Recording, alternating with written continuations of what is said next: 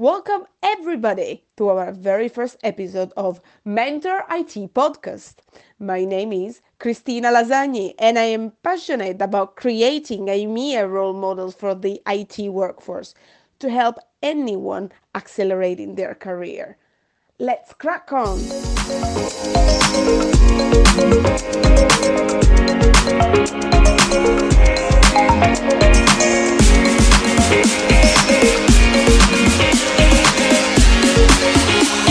Hello, everybody. Welcome to another episode of Help Mentor IT, our podcast. And the episode of today is uh, Assertiveness Rocks.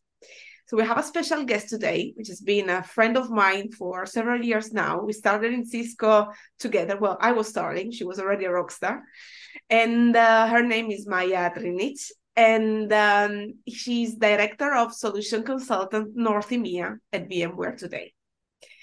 So thank you very much, Maja, for joining. Thank you, Cristina, for inviting me. It's exciting to be here today. Amazing to hear. So I thought of um, this topic for you, Maja, because um, we've been talking in the past over coffees that uh, assertiveness is mm. mainly a um, taboo topic.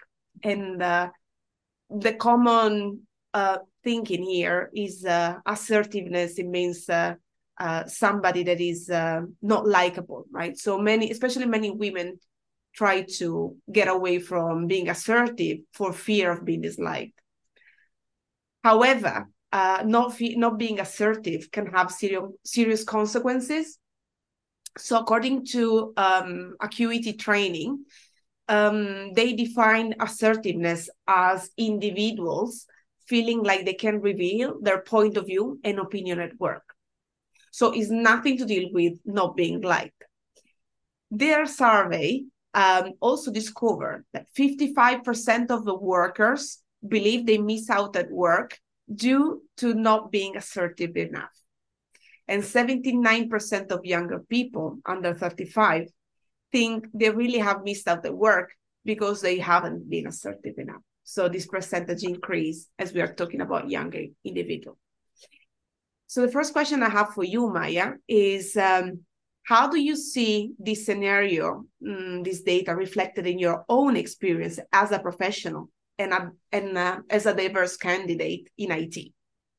So, if I look at my own career over the last 20 years in tech, uh, I definitely would not use uh, word assertive to describe myself, especially in the first 10 odd years before I went into, into management role and, and started managing people.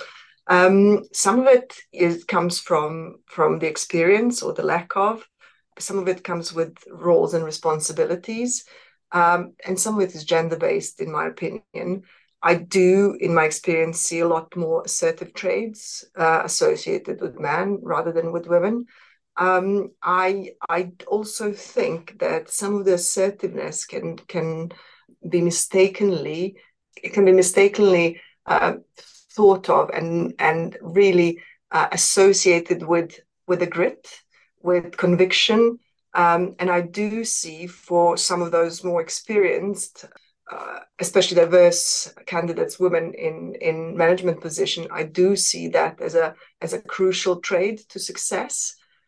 Definitely something as an important trait, especially as you go higher up the corporate ladder.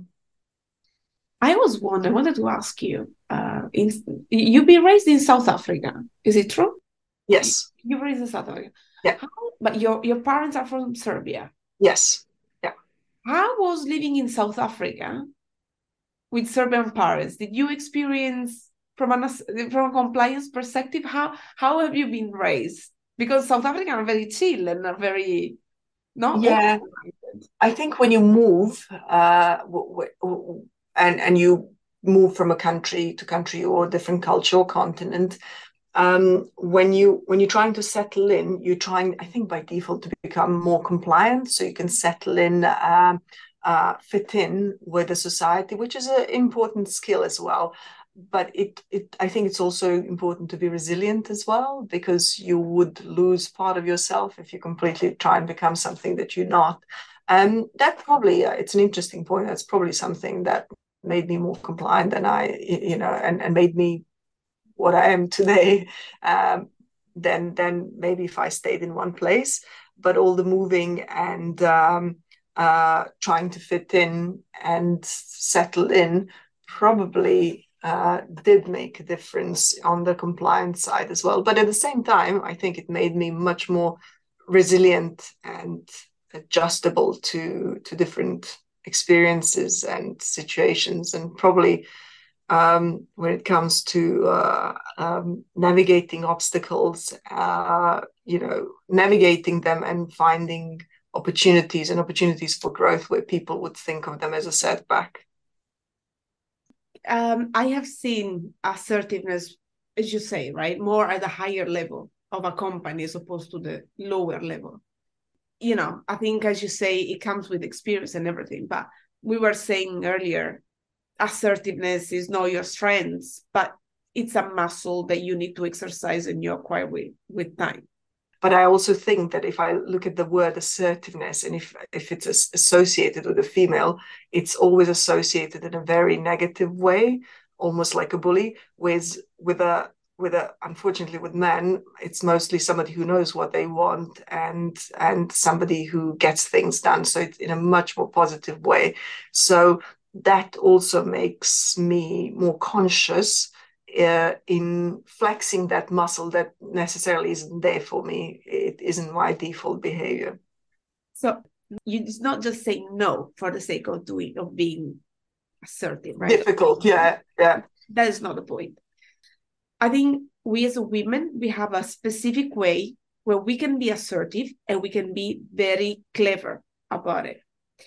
One of my mentor, she showed me, she taught me a way of being assertive without being aggressive.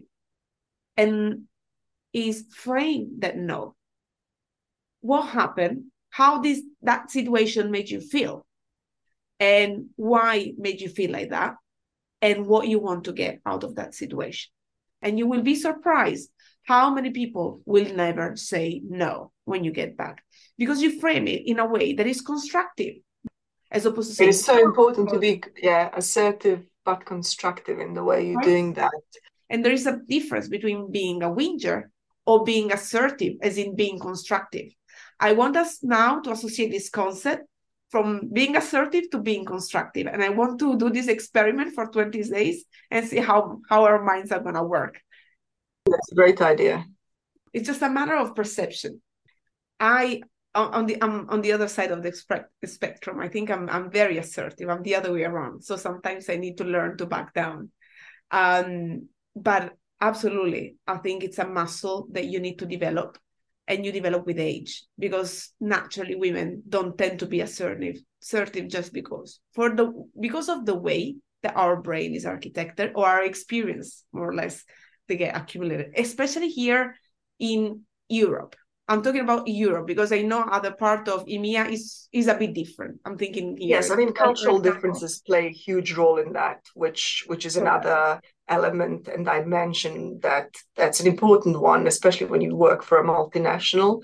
The whole cultural level element of of of working across different cultures and what is assertive in um, in some other cultures is completely non-assertive or very normal kind of behavior in the others yes, that definitely does create a lot of conflict and fine navigation skills. I'd, I'd say that for sure. yes. Right. And that this misperception of that's not the point. The point of the assertiveness and is, you know, to step up for yourself, to voice your concern. And what I was reading is actually is a fantastic point that assertiveness also boosts your confidence because you get more exposure to things, more exposure to fight for what you want is obviously a muscle, and develops critical thinking. I don't know if ever happened to you, but to me, early in my career, there was this manager that was um, that always was telling me what to do and what was wrong and you know like what i should do better according to his view right? He didn't take into account that i could have a personality or i could have an opinion or i could have had a different experience i had a better idea of how to do this or that right?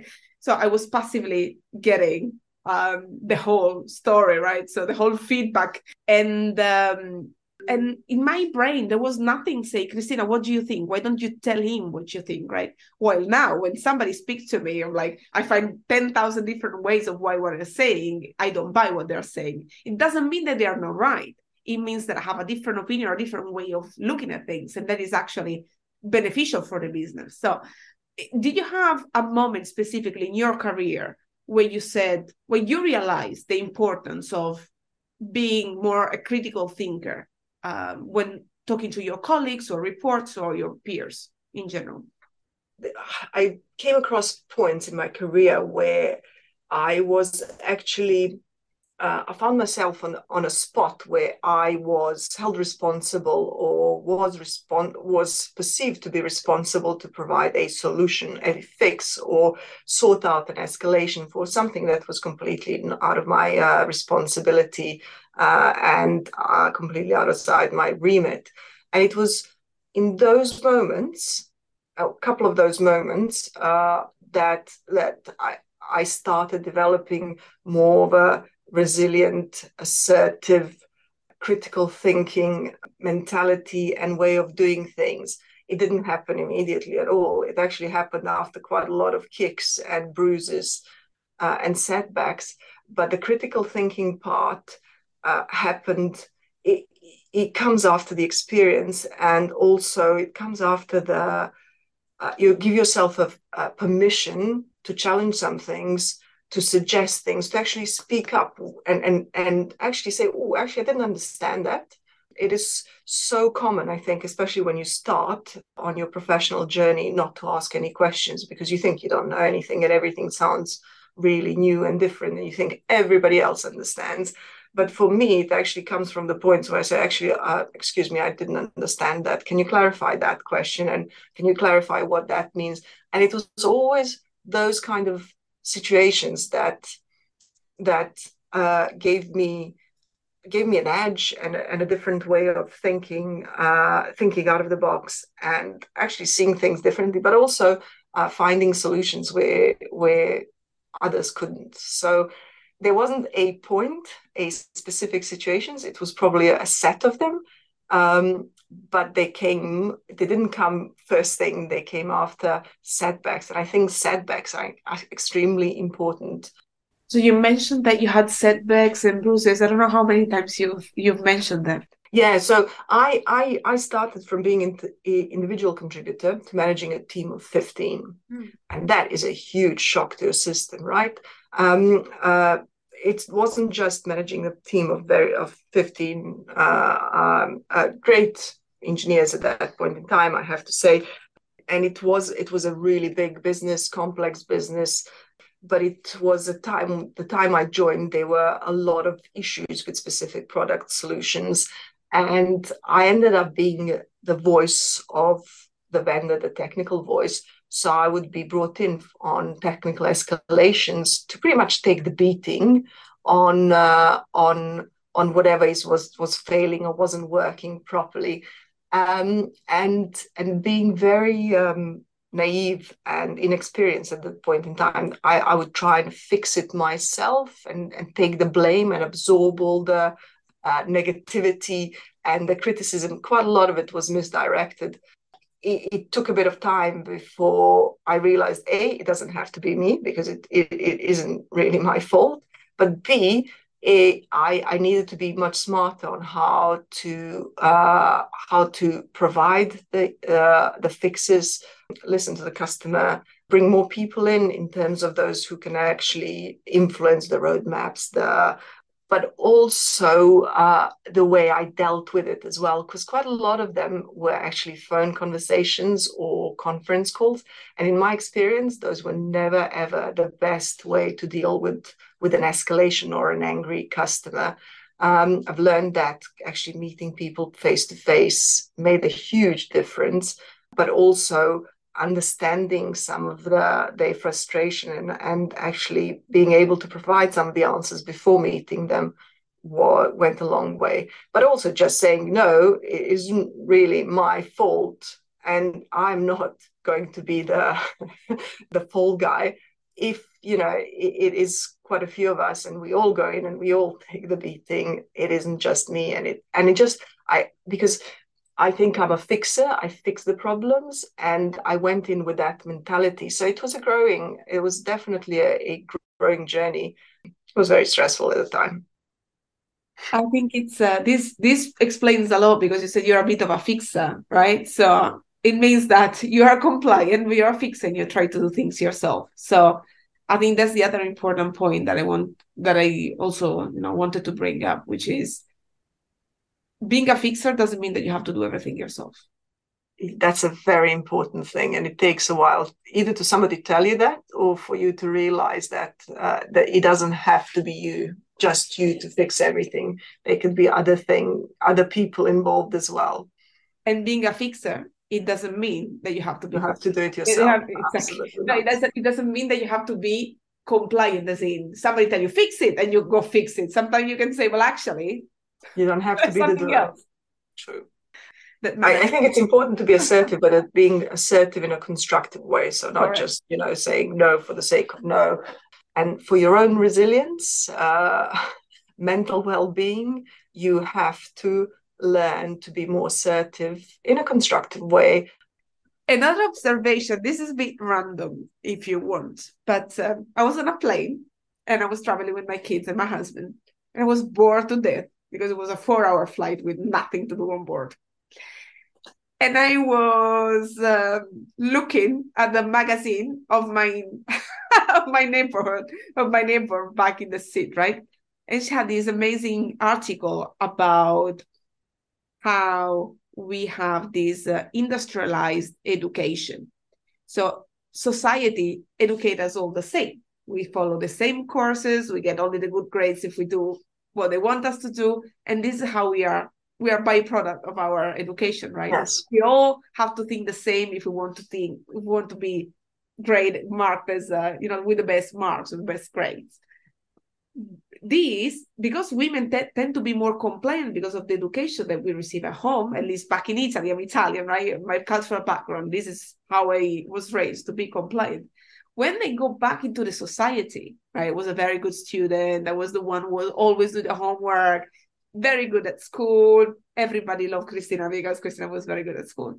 But then transport when it when I got transported into the adult world, this means that I also had the tendency of um, kind of buying the products that the, all the marketing agency and advertisement were pushing down to me, right?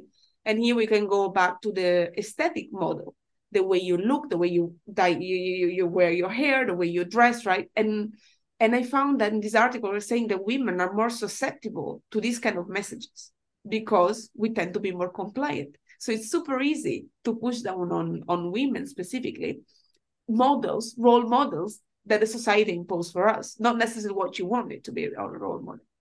So the you know like this ties back the the the goal of this talk to the goal of this podcast is to propose new role model and and show people that we have a choice.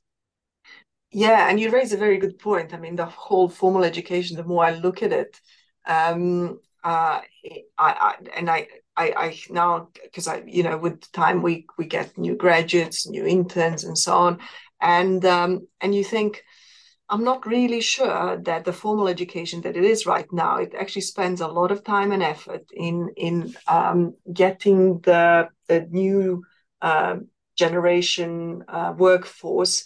Um, it spends way too much time in on academic side and not enough on the resilience, on the interpersonal skills, on the adaptability, on emotional intelligence, and and and not just the academic side, but this whole compliance thing. You need to do this, you need to think like that.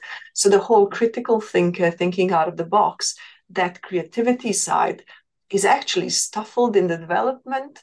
Um, you will get less and less creativity, thinking out of the box, and and uh, just more more, more um, creativity that isn't going to be there and it's so badly required in the workplace it is not having many of the same it's having many of very very different points of view um, different ideas different backgrounds it's that that makes the company or the business very successful not many of the same And you touched on a super important point. I think you said that one of the best thing that we should teach to the younger generation, to the people that start now the workplace, in, to work in the workplace, is the power of your network.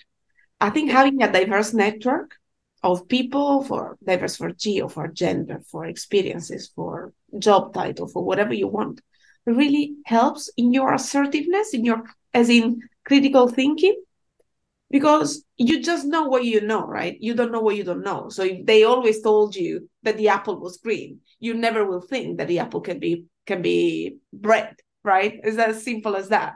So I find that having that support network around yourself really helps your critical thinking and bouncing the ideas off, understanding different points of view, uh, and seeing things from a completely different perspective uh, makes a huge difference. Absolutely huge.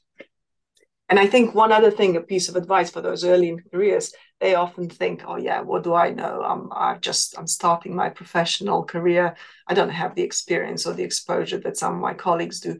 But you have a completely different perspective, a fresh perspective, um, uh, and and experience in many other things that, for example, some of the other people don't. Uh, and you know, that I for, for sure include the um, digital age um, awareness and and uh, social media experience and things like that. And there's so much more. There's a, so much that that that you can bring to a organization. So don't think for a second that uh, that you don't have much to offer. Absolutely.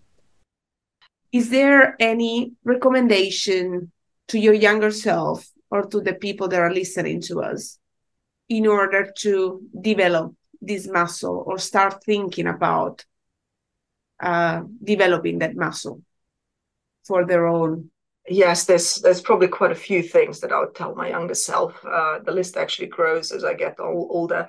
Uh, but one of the things i definitely would would um, tell my younger self is to be less compliant some of it is due to upbringing, uh, formal education, academic education, um, uh, uh, where you know there's a lot of focus on academic academic achievements, but very little on your resiliency, your adaptability, uh, the emotional intelligence. So the one thing that I would definitely tell myself is to be less compliant, to challenge things a bit more, to and to stand my own, you know, stand my own ground, but do it in a very constructive way rather than try and then be something that you're not, and you think that oh, by saying no, uh, that's it. I've now I've become assertive. Actually, that's not true and i think it's so important especially now right with uh, working from home and having to juggle with so many different things including having the boundaries and respecting your own boundaries and others respecting it as well absolutely well maja we are at the end of our session thank you ever so much for your time uh, i think it was a great pleasure having you thanks for sharing your experience with us Thank you very much for having me on this podcast. It was an amazing experience for me, one of the first. So thank you very much. Happy assertive day to everybody. Thank you. See you.